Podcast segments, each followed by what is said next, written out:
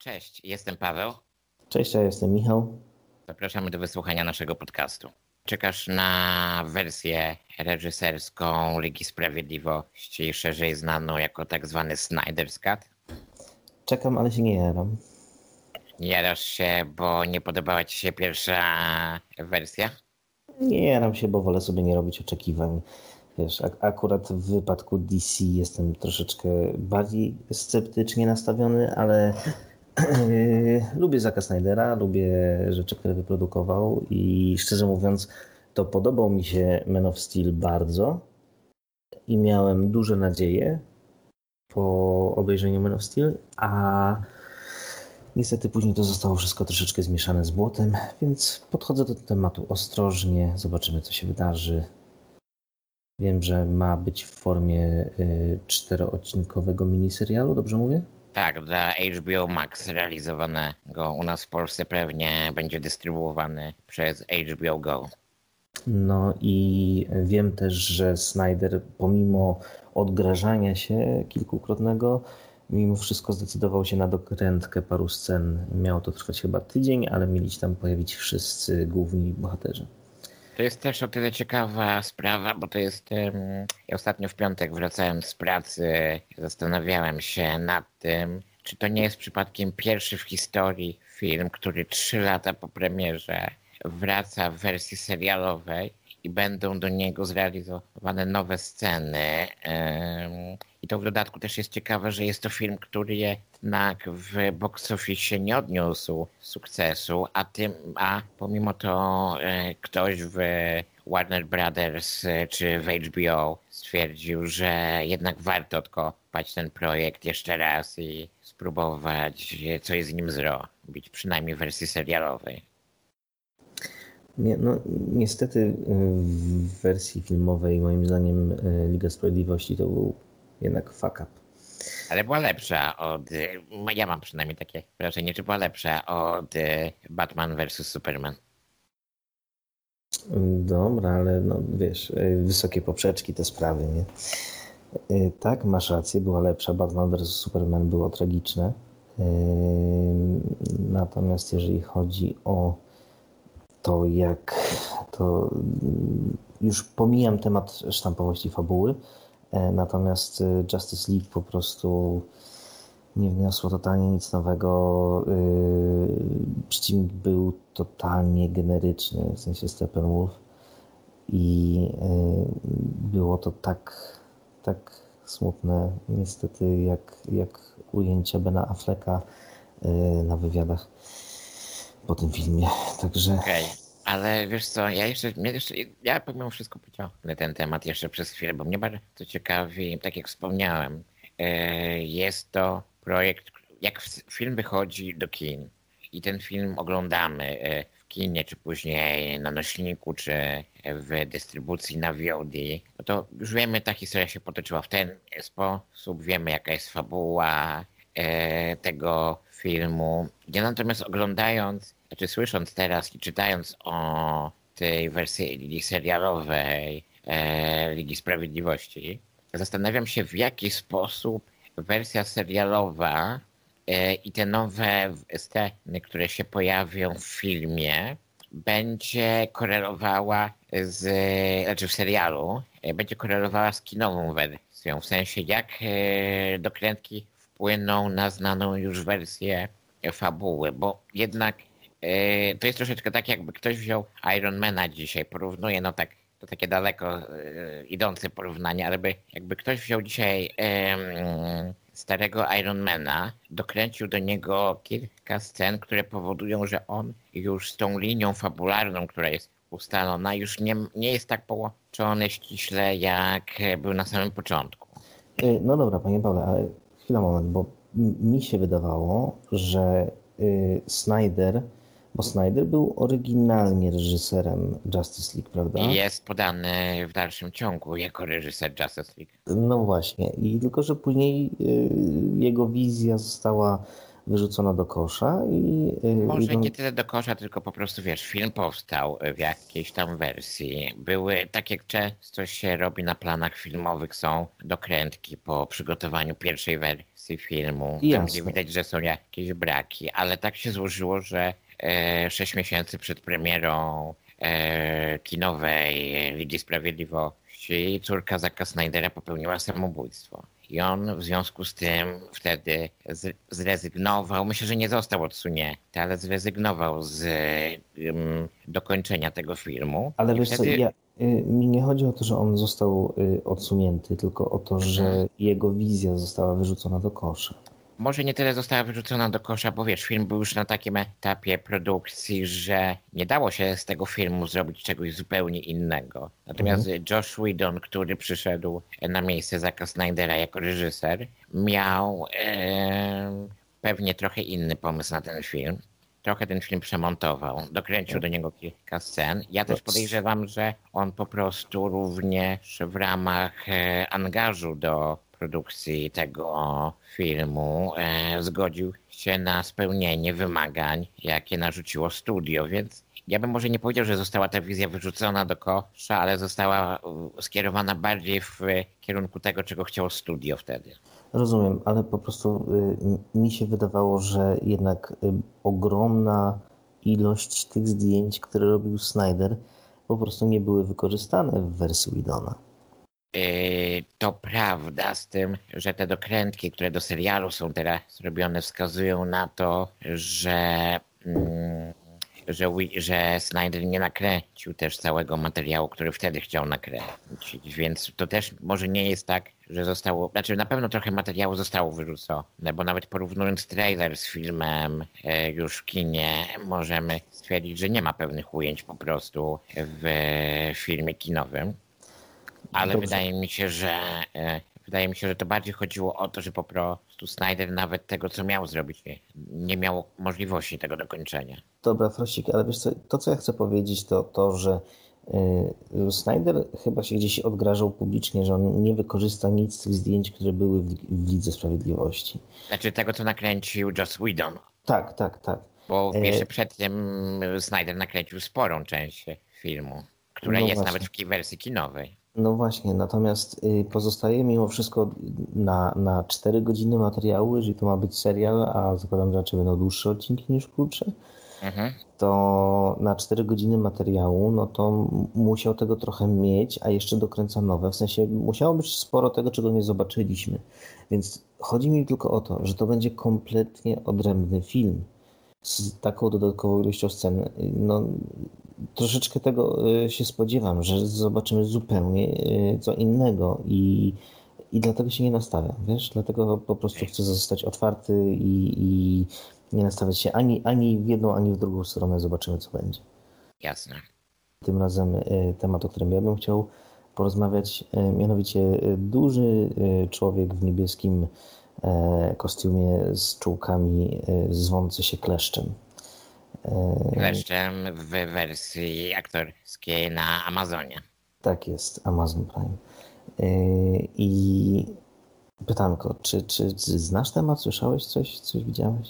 E, Animowanego kleszcza jako dziecko obejrzałem od początku do końca. Zresztą mam animowanego kleszcza w swojej kolekcji. To, to powiedz mi proszę, warto? I, no ja uważam, że warto, bo to był, wiesz co, ja też odnoszę po latach wrażenie, że ja dzisiaj rozumiem z tamtego wtedy animowanego serialu więcej niż rozumiałem wtedy jako dziecko. Tam było dużo Aha. takich dowcipów, które ym, dopiero po latach e, nabierają większego sensu niż wtedy mi się wydawały. To znaczy, słuchaj, powiem ci tak, obejrzałem ostatnio e, na Prime Kleszcza i e, zrobił na mnie strasznie pozytywne wrażenie. E, klimat, jaki ma ten serial, bo rozumiem, że go nie oglądałeś. Nie, jeszcze nie, ale jeśli mnie, jeśli mnie zachęcisz, to usiądę do niego. Powiem Ci tak, e, jeżeli chodzi o pozytywy, e, ogólnie rzecz biorąc serial jest wykonany w konwencji troszeczkę takiego pastiżu tematyki superbohaterów, Tak.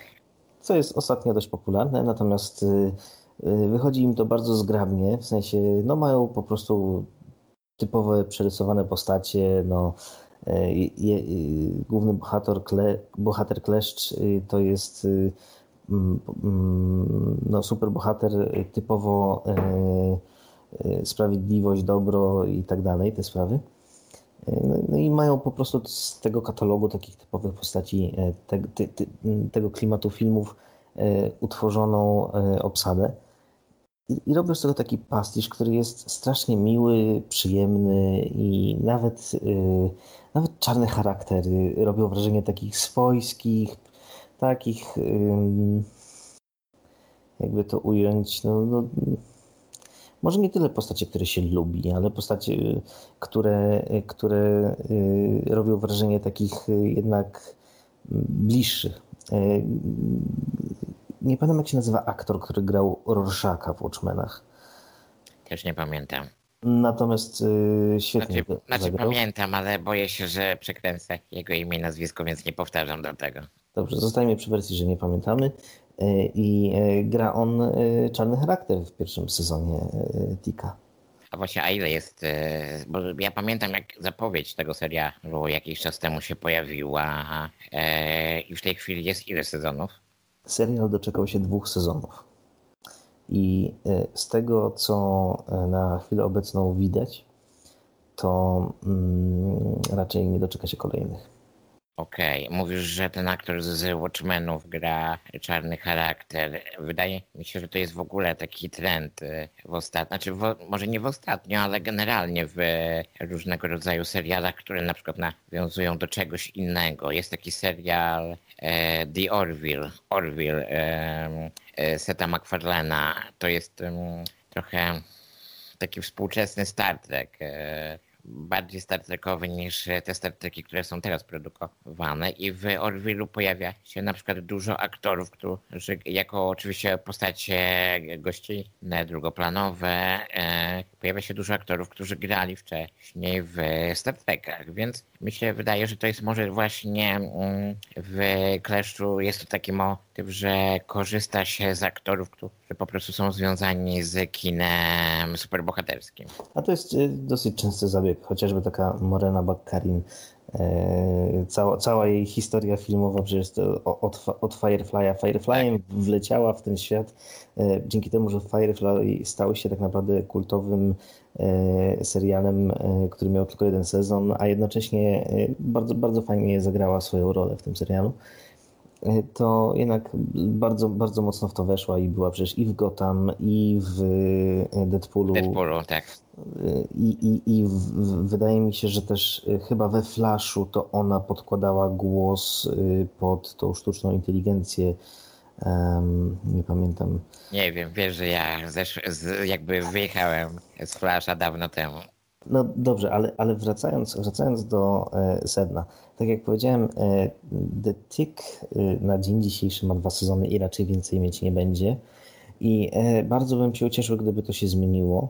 Natomiast to jest taki, taka troszeczkę i tutaj teraz przechodzę do tych negatywnych stron. Właśnie kończy się historia na dwóch sezonach.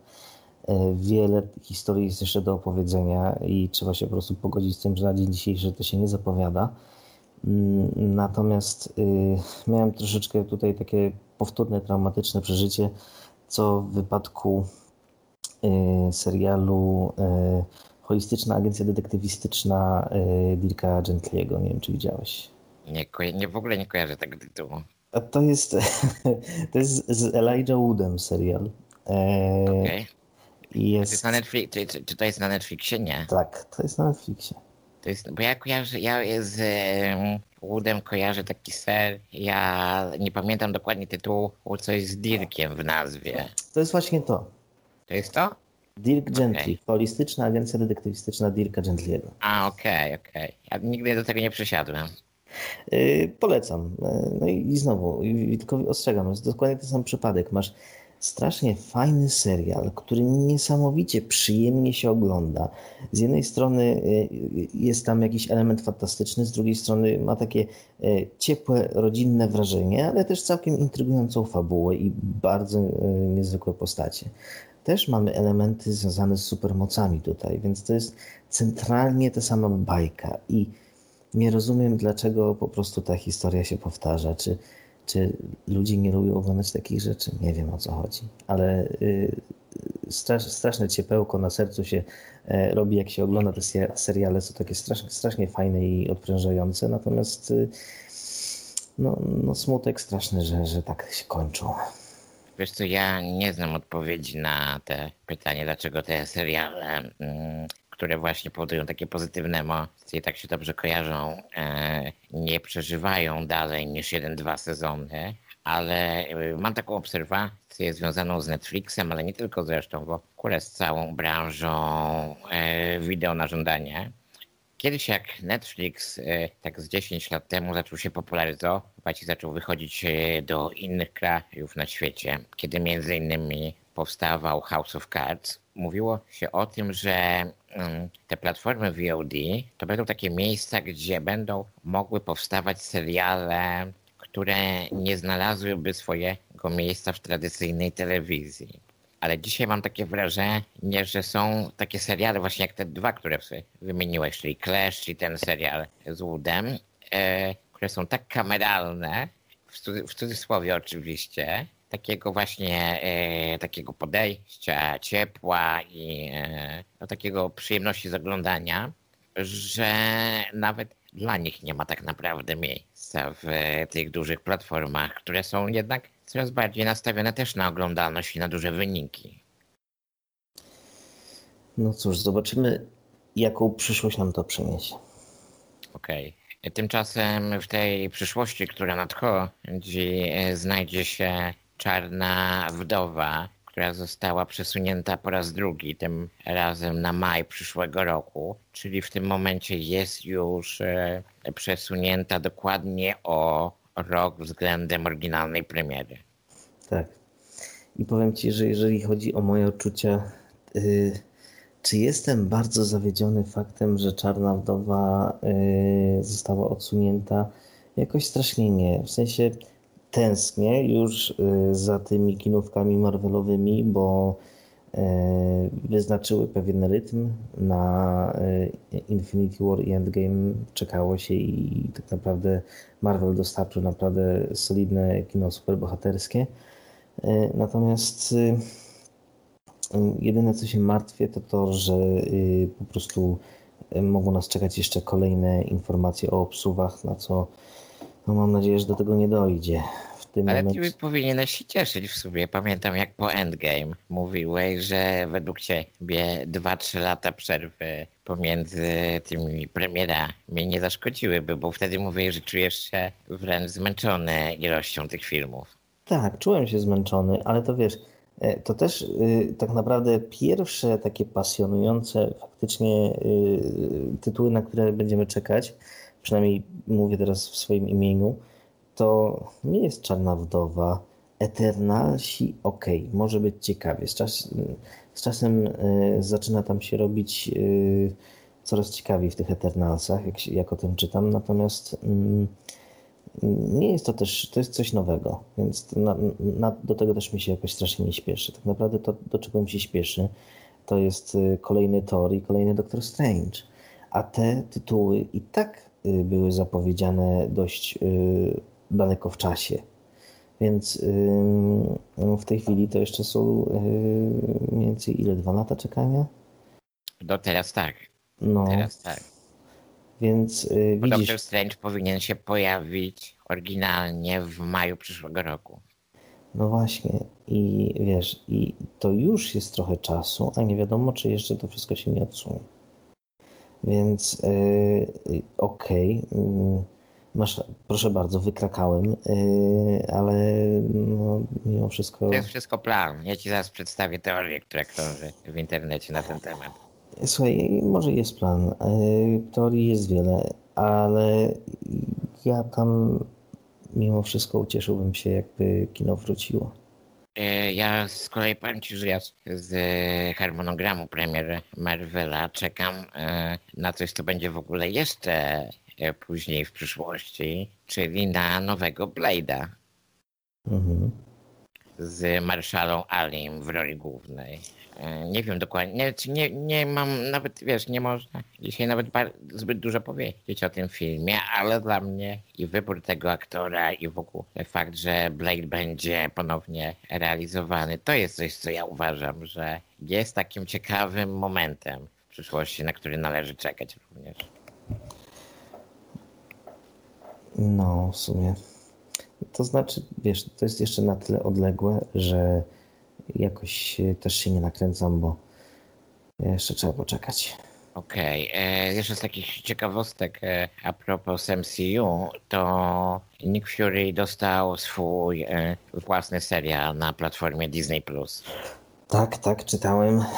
E, Ciekaw jestem, co nas tam czeka. E, Byłoby fajnie, jakby pojawili się agenci tarczy, aczkolwiek nie robię sobie takich nadziei. Am, No, no i zakładam, że wiązała się z tym jakoś zajawka, y, która była po. y, O Spider-Manie. tak jest, y, czyli to, a zresztą dobra, nie będę tutaj y, spoilerów, y, Tak, tak. przecież pewnie każdy już oglądał. Y, Natomiast tak, myślę, że- wydaje mi się, że to może być jakoś powiązane. Ten wątek, e, o którym ty mówisz, którego my nie będziemy tutaj spoilerowali, to em, będzie rozwinięty prawdopodobnie dużo szybciej, bo zdjęcia z Kapitał. początku roku z planu WandaVision pokazywały, że tam e, ta organizacja, która e, pojawia się w, na końcu Spidermana również może się pojawić. Mm, Tak, tak, ale to wydawało mi się, że to, to, to było naturalne następstwo y, w świecie komiksów. Natomiast jeszcze taka ciekawostka, czy ciekawostka, może bardziej obserwacja niż ciekawostka, e, dotycząca platformy Disney+. E, serial z Nickiem Furym to jest obecnie siódmy serial z MCU zapowiedziany przez tą platformę, który, e, znaczy siódmy serial zapowiedziany, pomimo że żaden z tych wcześniejszych jeszcze nie miał premiery. Y, Tak, ale WandaVision rozumiem, że ma wyjść w tym roku. E, tak, ma wyjść w tym roku. Zresztą ostatnio, ostatnio się ukazał trailer nawet, który. em, no, nie, oglądałeś ten trailer? Mm, Tak, oglądałem ten trailer. No, on pokazuje też, tak w kontekście też tych poprzednich seriali z e, Marvelowskich, które wcześniej były uważane za seriale z MCU, czyli e, seriali na Netflixie, Daredevil, dla Iron Fista e, i tak dalej. E, pokazuje, że też będzie duża różnica w sensie produkcyjnym mm, tego serialu, bo tak jak się w trailerze patrzy, e, wi- widzi, to e, to jest, to jest serial, który będzie bardzo wizualnie przypominał filmy kinowe Marvelowskie. Mhm. Powiem Ci, że y, wydaje mi się, że przesunięcie Czarnej Wdowy też y, może mieć związek z bardzo kiepskim wynikiem filmu Mulan y, na VOD. Ja szczerze mówiąc nie spodziewałem się po jakiegoś w ogóle jakiegoś w miarę dobrego wyniku tego filmu, nawet jeszcze zanim epidemia wybuchła. Wydawało mi się, że ten film, że to nie jest to nie jest temat, który jakoś porwie widownię e, do kin po prostu, niezależnie od tego, czy jest, czy nie ma epidemii. No, ale wydaje mi się, że jednak Disney traktował to trochę jako eksperyment i, y, i stawiali jednak na to, że to się sprzeda, że może już, jest ten czas, kiedy ludzie chętnie pójdą do kina w domu. Okej. E, czyli obejrzą premierę, coś zupełnie nowego. E, Skoro oglądają tak to na Netflixie wszystkie różne rzeczy, więc jak będzie rozdmuchana disneyowska produkcja i oni to wypuszczą, no to, że to się rozejdzie, ale no cóż, nie, nie, nie, nie poszło aż tak dobrze. Okej, jeszcze taki wątek bym chciał poruszyć a propos tej teorii, o której wspominałem wcześniej, że jak sam doskonale wiesz, wydarzenia z mm, Infinity War i z Endgame dzieją się w 2018, znaczy wydarzenia z Infinity War, e, pstryknięcie palców Thanosa, tak zwany snap, ma miejsce w 2018 roku. No i do momentu, kiedy świat wraca w cudzysłowie do normy, mija 5 lat, czy świat wraca do normy w 2023 roku. o matko, czyli że to wszystko przez Thanosa. Podejrzewam, znaczy no istnieje taka teoria, która krąży w internecie, więc ja bym chciał jednak, abyśmy też wzięli to pod uwagę. Matko. Mieliśmy pogadać o The Boysach, ale rozumiem, że jeszcze nie oglądałeś The Boys. Nie, ja tak jak ci powiedziałem, e, jestem e, jestem jednak tradycyjnym binge watcherem, nie wiem jak to nazwać, nie witcherem w każdym razie i czekam aż będą dostępne wszystkie odcinki, aby obejrzeć ten serial za jednym zamachem, tym bardziej, że pierwszy sezon obejrzałem w ten sposób i, e, i po prostu bym chciał ten serial obejrzeć w całości. Jasne. Ym, no, powiem ci tak, na, na chwilę obecną ja nie jestem rozczarowany. Okej, to się cieszę.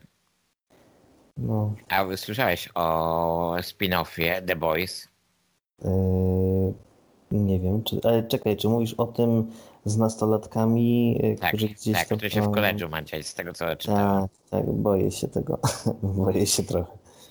No wiesz, słuchaj, każ, każda z tych platform, czy, e, czy HBO Go, e, czy HBO Max w tym momencie, czy, Ma, czy Amazon, czy Netflix, czy Disney Plus potrzebuje swojego małego MCU. I Amazon widzi szansę na stworzenie własnego MCU e, w The Boys po prostu i w, i w ich uniwersum. Wiesz co, ja bym raczej na to patrzył jako po prostu biz, y, projekt biznesowy. Mamy markę, która się przyjęła. y, Robimy kolejny serial, który jest wycelowany w troszeczkę inną grupę wiekową. Tak, w demografii.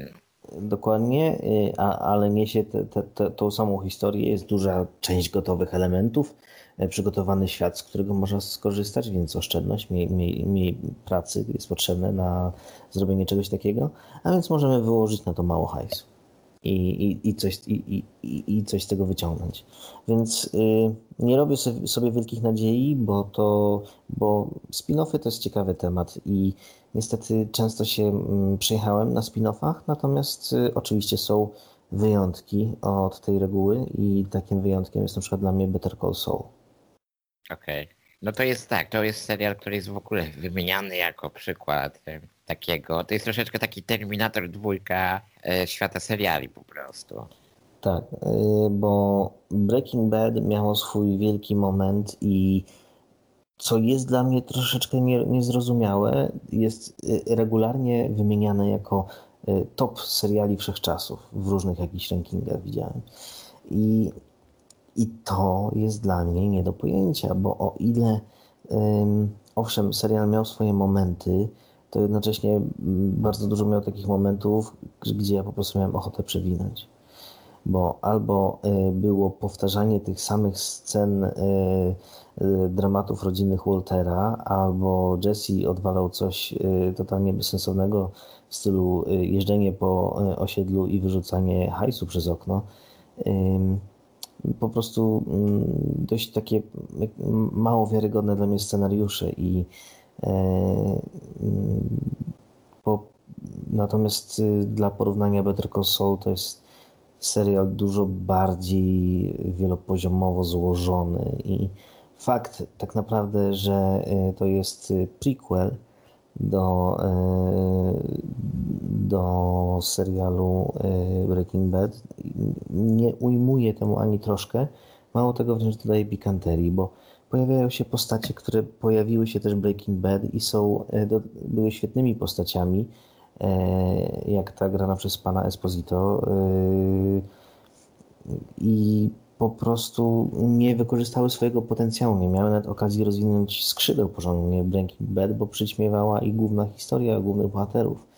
E, Natomiast tutaj e, pełnią istotną rolę i e, fajnie sobie znowu spotkać te postacie. Natomiast no dla mnie jednak Better Call Saul już dawno przebiło Breaking Bad i dużo chętniej wrócę do tego kiedyś. Okay, a nie sądzisz, że dlatego Breaking Bad jest wymieniany w tych um, rankingach najlepszych seriali w historii, bo on miał swoją oryginalną dystrybucję w tradycyjnej telewizji, a Better Call Saul, czy mam nadzieję, że nie, nie zmiażdżyłem tego tytułu, e, że ten serial dlatego, pomimo że jest lepszym serialem, e, nie jest nie pojawia się w tych rankingach, bo jednak wciąż dystrybucja na Netflixie ma ograniczony charakter. Nawet jeśli jest to wciąż, jeśli jest to bardzo popularny serwis na świecie, ale w porównaniu do tradycyjnej telewizji pewnie zasięg tego serialu nie jest tak duży, jak był pierwo, pierwotnego serialu. Możliwe, że masz rację. Co dla mnie, szczerze powiedziawszy, yy, nie ma większego znaczenia. Ja rozumiem, że za tym idzie e, pieniądz i, e, i to też może się wiązać z tym, dlaczego pewne seriale kończą się po dwóch sezonach, a inne trwają. E, natomiast no, czasy się zmieniają. Myślę, że jesteśmy teraz troszeczkę na takim etapie pośrednim. Przyspieszyło troszeczkę przejście do streamingu, cała sytuacja z COVID-em. Zobaczymy, co będzie dalej. Nie wiem, czy słyszałeś, ale Tom Cruise wybiera się w kosmos. Nie słyszałem. Niesamowite. W ubiegłym tygodniu media obiegła informacja na temat e, filmu, który Tom Cruise i reżyser Doug Linman e, mają nakręcić na pokładzie Międzynarodowej Stacji Kosmicznej. Ja też nie bez powodu ten temat e, wciągnąłem do dzisiejszego odcinka, bo w 2016 roku, kiedy byliśmy po premierze Przebudzenia Mocy i e, z nadzieją patrzyliśmy w przyszłość Gwiezdnych Wojen, ówczesny reżyser dziewiątego epizodu. Słucham? Chyba ty. No, ja patrzyłem w każdym razie. E, ówczesny reżyser e, epizodu dziewiątego, Colin Tre Trevorrow, mam nadzieję, że tutaj nie zrobiłem krzywdy dla jego nazwiska.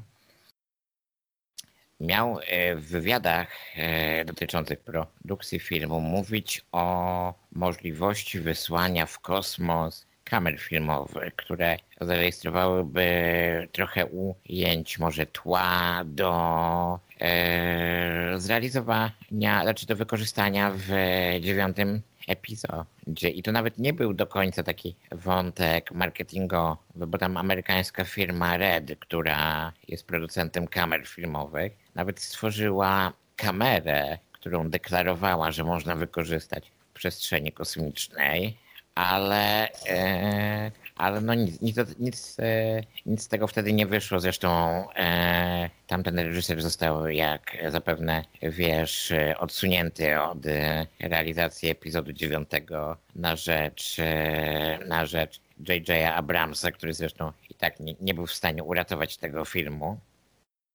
Ale uważam, że to jest ciekawy wątek, bo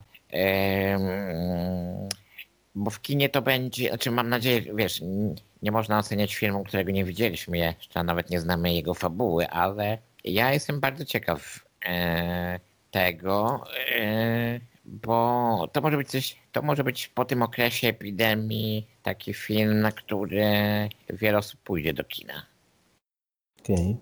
Ze względu na ten, wiesz, ten czynnik takiego, może nie powiem wow, ale czynnik takiej ciekawostki e, też produkcyjnej. Wiesz co, ja pamiętam jak wyszła y, Grawitacja, która nie była jakimś mm, może mega genialnym filmem, natomiast pamiętam, że y, wtedy był ten sam efekt, o którym mówisz. Tak. W, w sensie, że, że ludzie się jarali właśnie, że tak próba takiego bardzo realnie oddanego kosmosu. I jakoś w podobnym czasie y, wyszedł też Interstellar, gdzie y, Christopher Nolan też starał się, żeby te podróże w kosmos były jak powiedzmy najbliższe temu, co znamy e, i e, wydawały się jak najbardziej realne. Więc no, co by nie mówić, no, ludzkość chce sięgnąć w gwiazdy i to się sprzedaje.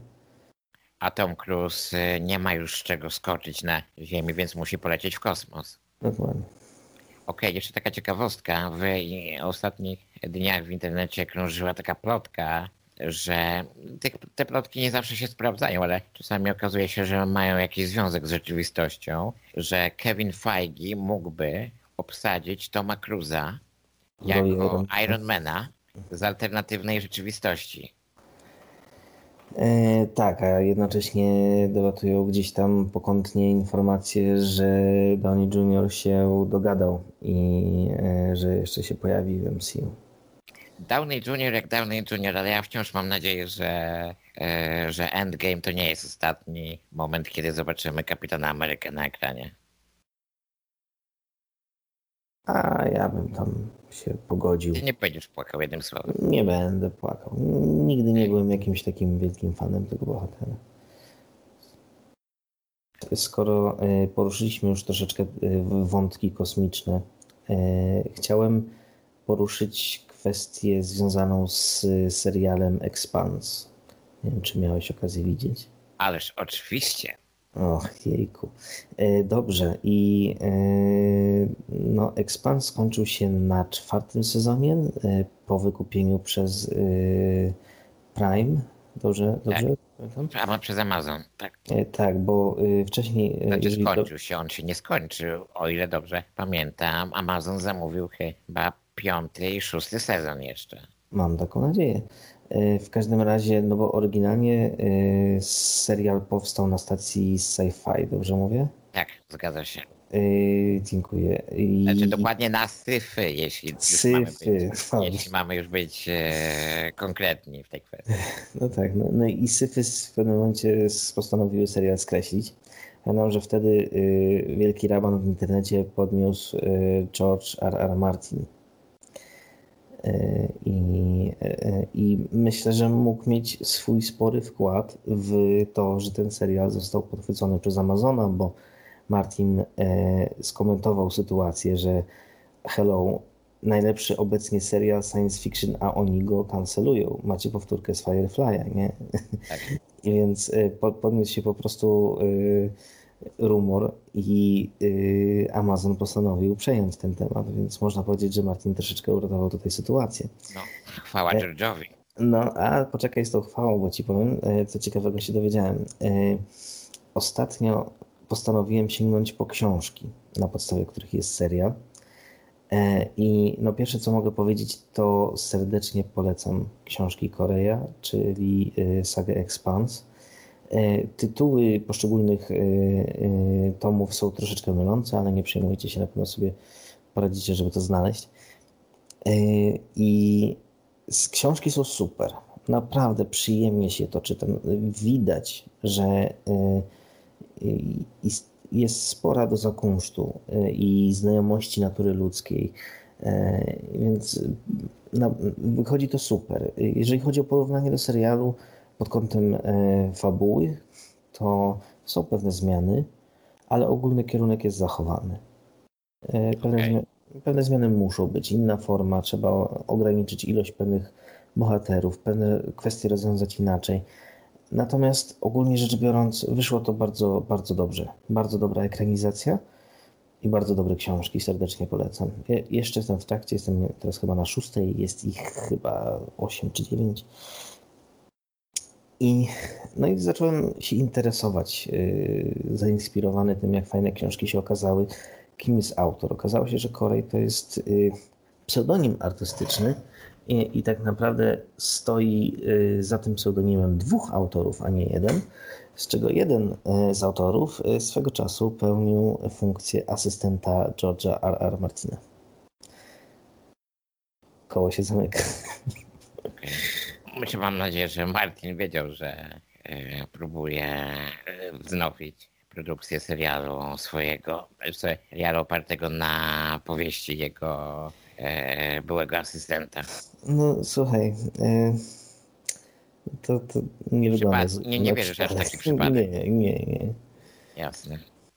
Jasne. Obian mówi, że nie ma Dla naszych słuchaczy, o ile jakiś będziemy mieli w ogóle, powiedz gdzie można znaleźć Expanse w Polsce w wersji książkowej.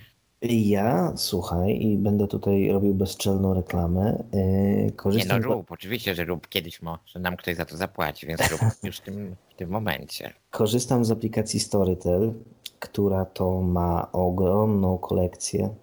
Yy, jako, że długo dojeżdżam do pracy, mam przynajmniej yy, troszeczkę czasu w ciągu dnia, żeby yy, posłuchać sobie książek, nawet jeżeli nie, nie mam już tyle czasu, żeby je czytać E, i na Storytelu słucham sobie e, po polsku sagi Expans.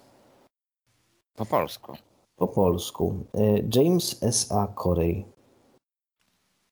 No to muszę się w takim razie zainteresować. A słuchaj, czy Storytel to jest takie jeszcze pytanie, takie, mhm. które mnie e, nurtuje, bo ja jak doskonale wiesz, jestem osobą z niepełnosprawnością, w związku z tym mam czasami problem z korzystaniem z telefonu komórkowego i generalnie aplikacji mobilnych, ale radzę sobie dobrze na komputerze. Czy Storytel ma klienta e, na komputer bądź jakąś wersję przeglądarkową?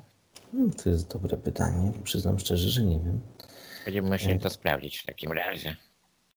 Bo na przykład ja mam jeszcze też taka mała dygresja, ale ja mam problem z audioteką z kolei, bo ona y, jeszcze jakiś czas temu miała całkiem niezłą aplikację na Windowsa, natomiast teraz wszystkie nowe rzeczy są dostępne tylko w wersji na, y, na aplikacji mobilnej na Androidzie na, i na iOSie, natomiast e, nie mają przynajmniej na ten moment wersji przeglądarkowej, gdzie mógłbym wejść, zalogować się do swojego konta i posłuchać sobie, mm, posłuchać sobie tego, co mam na swoim koncie dostępne. Nie, nie, nie znam odpowiedzi na to pytanie. Bo na przykład z kolei, jeszcze taka ma, jeszcze jedna mała dygresja. E, Audible Audio, nie pamiętam jak się nazywa ten serwis z audiobookami należący do Amazonu, ten amerykański serwis. On z kolei mhm. ma bardzo dobrą wersję przeglądarkową i tam jeśli ktoś e, zna język angielski, to tam również bardzo dużo audiobooków e, po angielsku, e, różnych powieści można znaleźć. Kuszące, zainteresuję się. Mówiłeś już wcześniej o The Boys e, i o Kleszczu, którego, e, którego miał, masz, o, o Kleszczu, którego masz nadzieję, że Amazon będzie kontynuował. Ja natomiast bym chciał kilka słów powiedzieć o dwóch serialach, które e, w ostatnim czasie, że tak powiem, mignęły mi przed oczami. Jeden w pozytywny sposób, a drugi niekoniecznie. Pierwszy to Wychowane przez Wilki, który dostępny jest w Polsce w HBO Go. E, jest to serial stworzony przez Arona Guzikowskiego, przypisywany jednak Ridleyowi Scottowi, no ale to tak często bywa, że znany twórca e, jest wymieniany jako autor dzieła, którego nie jest tak naprawdę twórcą, ale to już jest inna kwestia zupełnie. Jest producentem, prawda? Jest producentem wykonawczym i reżyserem dwóch pierwszych Eee, Natomiast no, tutaj nie chcę się już bać jakby w dyskusję o tym, czyje to jest dzieło, natomiast nie, nie jest on twórcą tego filmu, e, tego serialu w każdym razie. Mhm. Ale e, chciałbym ten serial polecić. Nie jest jeszcze to serial skończony, bo został jeszcze w przyszłym tygodniu jeden odcinek, ale jak już zostanie zakończony, to mam nadzieję, że będziemy mieli okazję o nim porozmawiać i że ty również do tego serialu przysiądziesz. Myślę, że spodoba ci się, bo jest to e, serial w takim innym niż znane dotychczas, przynajmniej wśród współczesnych produkcji, klimacie science fiction. Mi się kojarzy bardzo z kinem science fiction lat 70. i 80. i trochę z takimi filmami Andrzeja Tarkowskiego jak e, Solaris, między innymi trochę kojarzy mi się mo że chociaż pewnie mniej ze Stalkerem Tarkowskiego również, ale tak wizualnie on jest właśnie też taki, no inny od tego, co znamy. To jest tak? Wreszcie, y, mogę się wtrącić? Ależ oczywiście. Y, dwie uwagi, które chciałbym mieć. Y, pierwsza uwaga jest taka, że widzisz, ja jak mi polecasz jakiś serial, to ja do niego zwykle zaglądam. Czy ja jednak już... jesteś w trakcie? Jestem w trakcie. Ojej, jak się cieszę. Nie mówiłeś wcześniej. No nie mówiłem wcześniej, ale nie pytałeś. nie pytałem. E, Słuchaj, A na, nie jakim, jestem- na jakim etapie jesteś? Nie jestem na bieżąco, bo nie obejrzałem dwóch najnowszych odcinków. A to nie, to już poczekaj do piątku przyszłego, obejrz za jednym zamachem trzy odcinki, bo w przyszły piątek będzie dostępny już tylko jeden pojedynczy odcinek. No wiem. E, Natomiast y, chciałem tutaj zaznaczyć, że wiesz, że, że jak ty mi polecasz, to ja to oglądam. Tak, wiem, wiem. W drugą, w drugą stronę nie zawsze działa. No właśnie, a druga rzecz to y, do tego, jak ty y, opisywałeś, jak ten serial jest odbierany, jak się na niego patrzy, to ja dodałbym jeszcze- jeszcze tylko jedną etykietkę, mianowicie y, Ragnar w kosmosie. No Ragnar w kosmosie, właśnie o tym chciałem też powiedzieć. Ale słuchajcie, ty nie masz takiego wrażenia, bo jest też dla naszych słuchaczy warto to wyjaśnić, że jednym z, jeden z głównych bohaterów, Markus, jest grany przez australijskiego aktora Travisa Fimela, znanego między innymi z Wikingów, a także z, z Warcrafta, który jest niedocenionym filmem według mnie, ale ma, miejmy nadzieję, że jednak będzie jakaś, kiedyś w przyszłości jakaś jego kontynuacja. Ale już pomijając to zupełnie. E, I e, tylko, że ja mam taką, takie wrażenie, to mówię, będziemy jeszcze kiedyś zrobimy e, dłuższą dyskusję, już kiedy ten serial, pierwszy sezon tego serialu zostanie zakończony, ale ja mam wrażenie, że Travis Fimmel e, gra przynajmniej te wszystkie role które, jego, które ja znam, w bardzo podobny sposób, ale mi to zupełnie nie przeszkadza.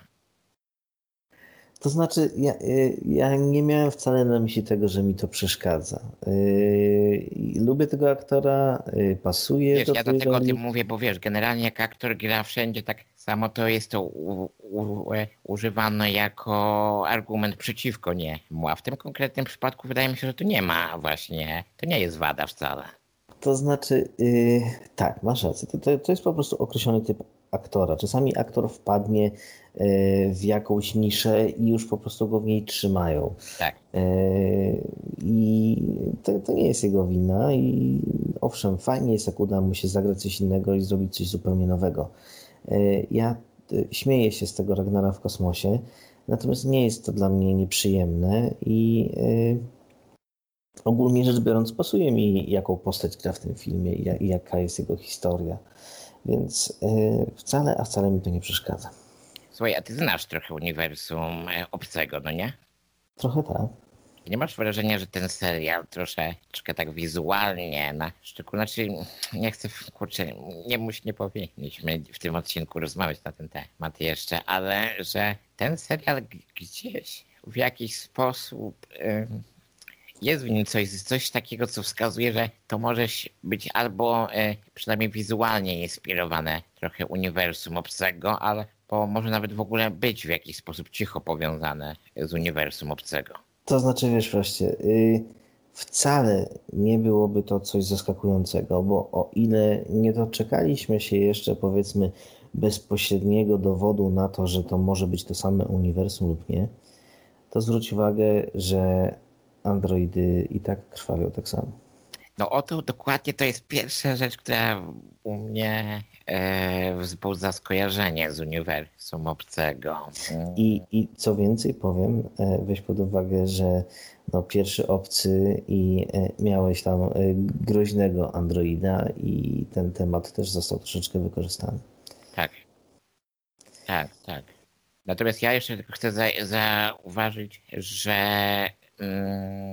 są takie sygnały z, i z Blade Runnera, i z filmów e, e, e, o obcym, z filmów z Alienem, że te filmy mogą się dziać w tej samej rzeczywistości, bo na przykład twórca korporacji Tyrell, jeśli dobrze pamiętam, z pierwszego Blade Runnera jest wymieniany w, też jeśli dobrze pamiętam, w, e, w Alienie pasażerze, ósmym pasażerze Nostromo e, na, jakim, na jakimś ekranie informacyjnym te nazwisko i nazwa jego firmy też się pojawia, więc możliwe, że tutaj jest, jak, znaczy nie, może nie w ósmym pasażerze, ale w którymś alienie to nazwisko też się pojawia w każdym razie. Być może. Y, Natomiast y, Niestety, o ile coś tam wiem o uniwersum Aliena, to dla mnie Alien skończył się na dwójce. E, trójka była próbą powtórki z jedynki tak naprawdę. Tak. Czwórka była jak z równoległego uniwersum. Tak. I, I chociaż ją lubię, no to ciężko to uznać za kanon. Prometeusz miał fajny pomysł, ale słabe wykonanie. Prometeusz miał fajny pomysł i beznadziejne wykonanie. Był straszny.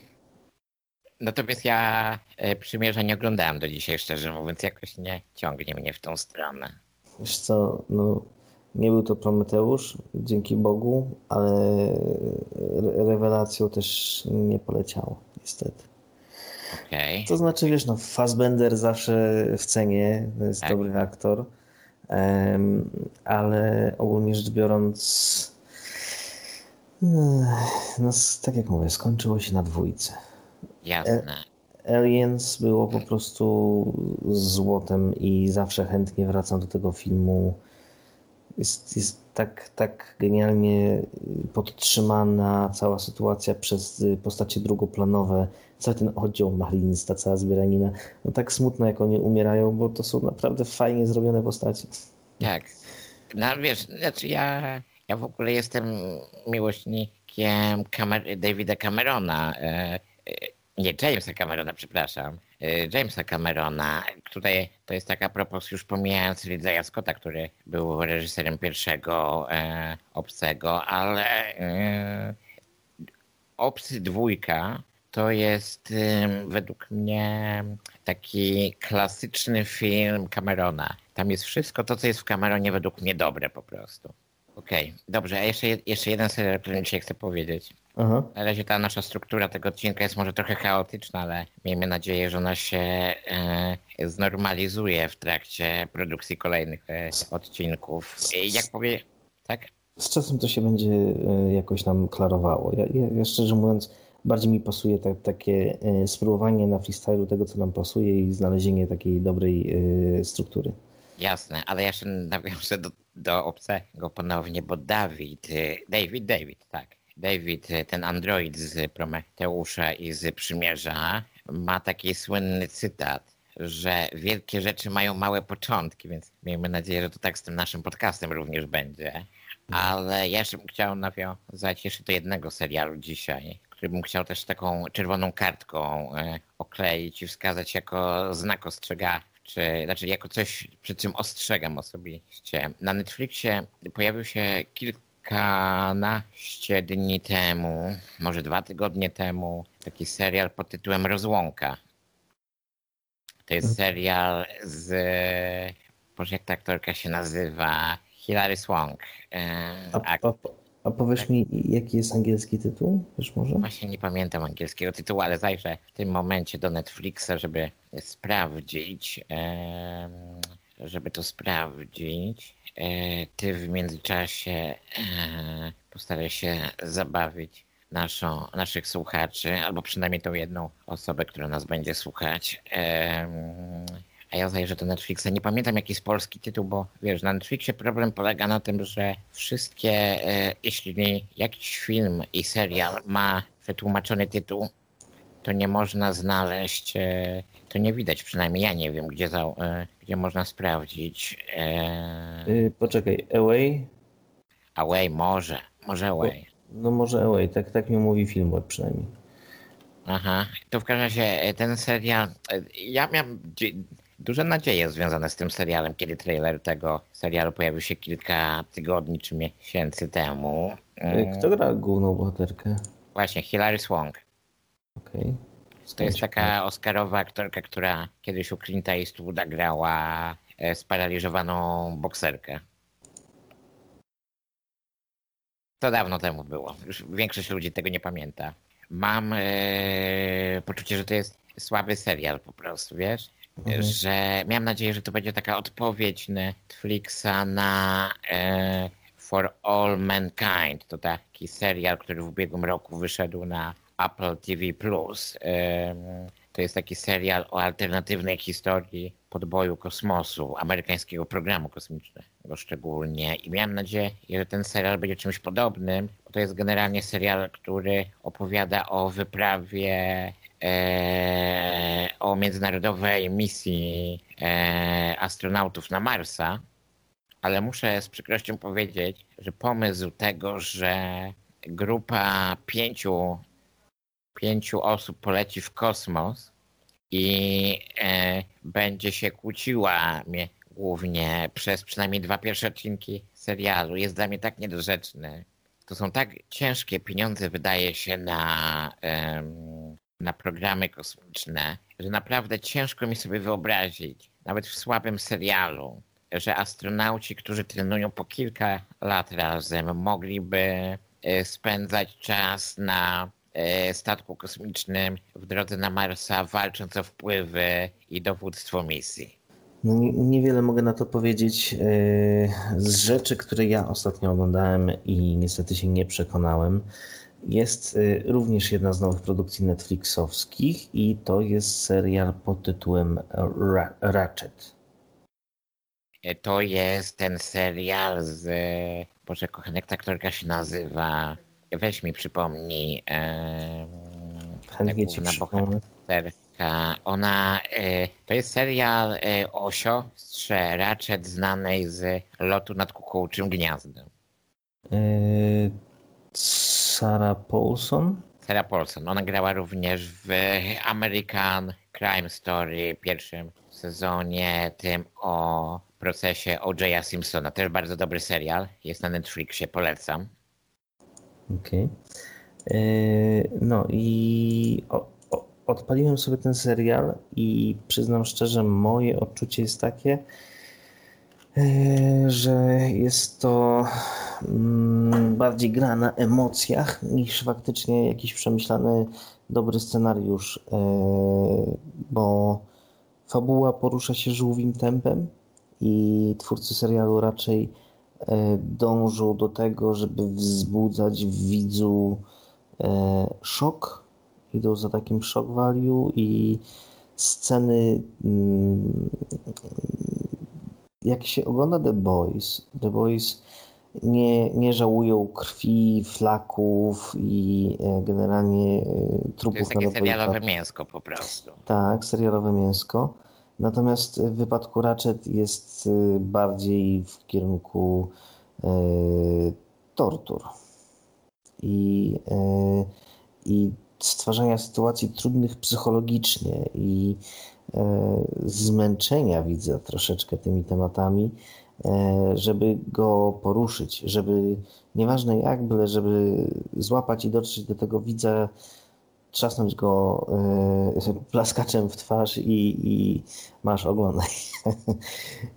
Przyznam szczerze, że y, no, nie mój ulubiony typ rozrywki, w sensie byłoby, w, nie przeszkadzałoby mi to ani trochę, gdyby nie fakt, że cierpi na tym fabuła i y, akcja.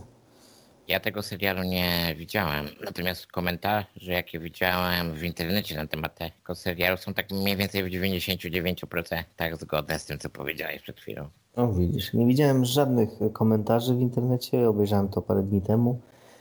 Yy, I no, jedyne co mogę powiedzieć, no to, że zdjęcia są ładne, że, że, że ujęcia są super, że ko kolory są yy, bardzo żywe i fajnie to tworzy ten świat, natomiast no, niestety fabuła smuteczek. Wiesz, wydaje mi się, że generalnie dzisiaj, czy na Netflixie, czy na innych platformach e, VOD, czy w telewizji nawet, technicznie nie ma słabych seriali, ale fabularnie e, jest różnie. Ja w ogóle tutaj mam w notat- w notatkach taki punkt, o którym chciałem porozmawiać, to możemy też zbliżając się powoli do końca ten wątek poruszyć, bo mm, no jesteśmy użytkownikami Netflixa już od kilku lat e, i nie masz wrażenia, że, że Netflix produkuje coraz więcej słabych, znaczy słabych, może nawet nie słabych, ale nudnych po prostu rzeczy, takich, które mm, jest tego bardzo dużo i w związku z tym mam wrażenie, że jakość nie jest na takim poziomie, na jakim mogłaby być. Jest masa produkcji, które trafiają na Netflixa. Był taki serial w ubiegłym roku z mm, Kate Shakow, znaną z Battlestar Galactica na Netflixie. Też taki motyw kosmiczny, jakaś podróż w kosmos. E, to był serial, który nigdzie nie powinien, nigdy nie powinien nigdzie zostać wyprodukowany. Powinien zostać, e, jego pomysł powinien zostać był odrzucony na etapie produkcji, przynajmniej w tradycyjnej telewizji. Netflix to wziął i to wyprodukował. Wiesz, y, nie bez przyczyny w pewnym momencie y, pojawił się odcinek South Parku, którego motywem przewodnim było to, że Netflix bierze wszystko, że, że byle pomysł na fabułę trafia na Netflixa i, i po prostu łykają jak mogą, bo idą w ilość. Czytałem taki artykuł chyba też w ubiegłym roku o młodych scenarzystach, którzy w Stanach Zjednoczonych właśnie dzięki Netflixowi zdobywają swoje pierwsze e, pozycje na IMDb, e, w których wzięli udział e, realizując je czy pisząc scenariusze, e, że Netflix stał się też takim miejscem, gdzie właśnie wiele osób może wypłynąć chociaż nie wiadomo, czy ci ludzie faktycznie powinni wypływać, bo w, trady, jakby w tradycyjnym, w tradycyjnym, w tradycyjnej telewizji, w tradycyjnej produkcji, wiele z tych produkcji po prostu nigdy nie ujrzałoby światła dziennego. No, przyznać trzeba, że wyszło trochę chłamu na Netflixie i to yy, bardzo jest szeroki wachlarz do wybierania. Niestety coraz trudniej odszukać w tym gąszczu coś dobrego. Ale wiesz, pytanie jeszcze i tutaj y, troszeczkę refleksyjnie na koniec, czy to nie jest kwestia tego, że y, zbliżamy się do y, pewnych granic, powiedzmy. Mam wrażenie, że jako ludzkość dosięgliśmy pewnej granicy, jeżeli chodzi o opowieści. Jeszcze nie przekroczyliśmy jej, bo kwestia tego, że mamy fantastykę i e, science fiction wciąż stwarza nam możliwości i tak naprawdę temat superbohaterów to e, jest to, co otworzyło mm, wiele możliwości scenariuszowych dla jeszcze w czasach komiksów. Natomiast e, zastanawiam się, w którym momencie przyjdzie ten dzień, kiedy ludzkość nie będzie w stanie wymyślić już nic nowego. Kiedyś pewnie przyjdzie. Ale wtedy, ale wtedy nastąpi koniec cywilizacji, zaczniemy od początku, więc nie ma się czym martwić. Czyli reboot. No wiesz, y, w końcu w Battlestar Galactica y, jest taki słynny cytat, że to wszystko już kiedyś się wydarzyło i wydarzy się ponownie. A no tak było. Jeszcze na koniec, na co czekamy? Jeśli w ogóle mamy na co czekać w tym roku w związku z COVID-em, ale no, przyjmijmy, że jednak jeszcze może się do kina wybierzemy. Eee, to na co czekamy? Na co czekamy? Czekamy, ja czekam na y, rozpoczęcie się nowego sezonu Attack on Titan na przykład. Okej. Okay. Eee, czekam też na kolejne odcinki y, z serialu, którego kolejny sezon się właśnie rozpoczął. Chodzi o Archera. Okej. Okay. Polecam. I i tak naprawdę przyznam szczerze, czekam też, aż, aż wróci e, trochę seriali, które może, może jakoś mniej lubię, ale jednak e, przerwa wakacyjna była tym trudniejsza, że nie ofitowała marvelowskie produkcje, więc nie ukrywam, jestem troszeczkę wygłodniały nawet jeżeli to nie są moje topowe seriale. Ja tymczasem czekam na Dune. Mam nadzieję, że w grudniu nie będzie lockdownu i że premiera też nie zostanie przesunięta. Chociaż obawiam się, że jeśli premiera nie zostanie przesunięta, to wynik finansowy tego filmu może być na tyle słaby, że nie zobaczymy jego kontynuacji. Wiesz co, yy, miałem nadzieję, że y, zostawimy Dune na następny y, raz, bo to znaczy, jest nie tak mamy, nie mamy, temat. Nie, nie, nie, mamy bardzo o czym na temat Dune rozmawiać. Tak o, naprawdę możemy tylko trailery. nie, ja miałbym coś do powiedzenia na temat Dune. Ale w kontekście, w kontekście filmu nadchodzącego, czy ogólnie w kontekście Dune? Tak. E, no pierwsze czy drugie? Tak. Okej, okay. dobrze. To znaczy tak, jeżeli chodzi o nadchodzący film, no tyle, co można było zobaczyć po trailerze, to to, że jest nadzieja. Jest nadzieja na to, że wreszcie dostaniemy y, taką Dune, na jaką zasługujemy. I no, problem z Duną polegał na tym, jedno, że za ekranizację Duny zajęli się, zabrali, zabrali się pierwszy raz bardzo dawno temu, już w tym momencie. E, I no cóż, no nie, nie, nie przetrwało to dobrze próby czasu i w sumie chyba, że na tamten czas to też nie, nie, nie zrobiło jakiejś ogromnej furory, na pewno nie taką jak Gwiezdne Wojny. E, mm, natomiast no, Duna mimo wszystko wraca i z kolejnymi podejściami do ekranizacji może, wydaje mi się, że jesteśmy wreszcie na tym poziomie, kiedy mamy szansę oddać y, należyty szacunek, tej, tak. tej opowieści, bo e, jako ktoś, kto przeczytał książki, to wiem, jestem w stanie powiedzieć, że to jest wbrew pozorom bardzo filozoficzna literatura. I tego może nie widać tak bardzo po pierwszym tomie, ale im dalej, tym bardziej robi się to abstrakcyjne i e, w bardzo pozytywnym e, tego słowa znaczeniu. I e, byłoby cudownie, jakby ktoś dał radę zekranizować takie dzieło, oddając tak naprawdę, tak jak powiedzieliśmy, szacunek oryginałowi. Więc no ja tutaj mam iskierkę nadziei, mam liczę na to, że zrobią z tego coś porządnego, chociaż będzie e, niezwykle ciężko patrzeć na czarny charakter, który ma twarz Draxa. E, to nie tylko on zresztą, ale jeszcze, nie wiem czy wiesz, to jeszcze na koniec. Znaczy, jest tysiąc tematów, o których moglibyśmy porozmawiać, ale musimy ten odcinek skończyć w końcu. Ale nie wiem, czy wiesz, że przynajmniej ja tak do, gdzieś dotarłem do takiej informacji, że imperatora zagra Mats Mikkelsen. Tak, tak, zgadza się.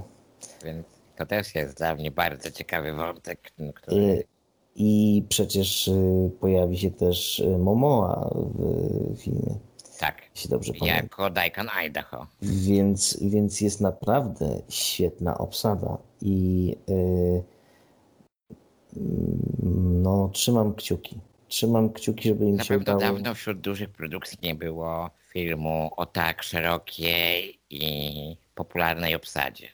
Powiem tak, i jeśli będzie premiera w grudniu, to COVID, nie COVID, idę do kina. Okej, to pójdziemy razem w takim razie. Dobrze. To by było na tyle na dzisiaj. Dzięki wielkie Pawle. Ja również dziękuję serdecznie. Już szykuję listę tematów na kolejny raz. No ja już prawie ją spisałem, więc do usłyszenia w następnym odcinku. Na razie.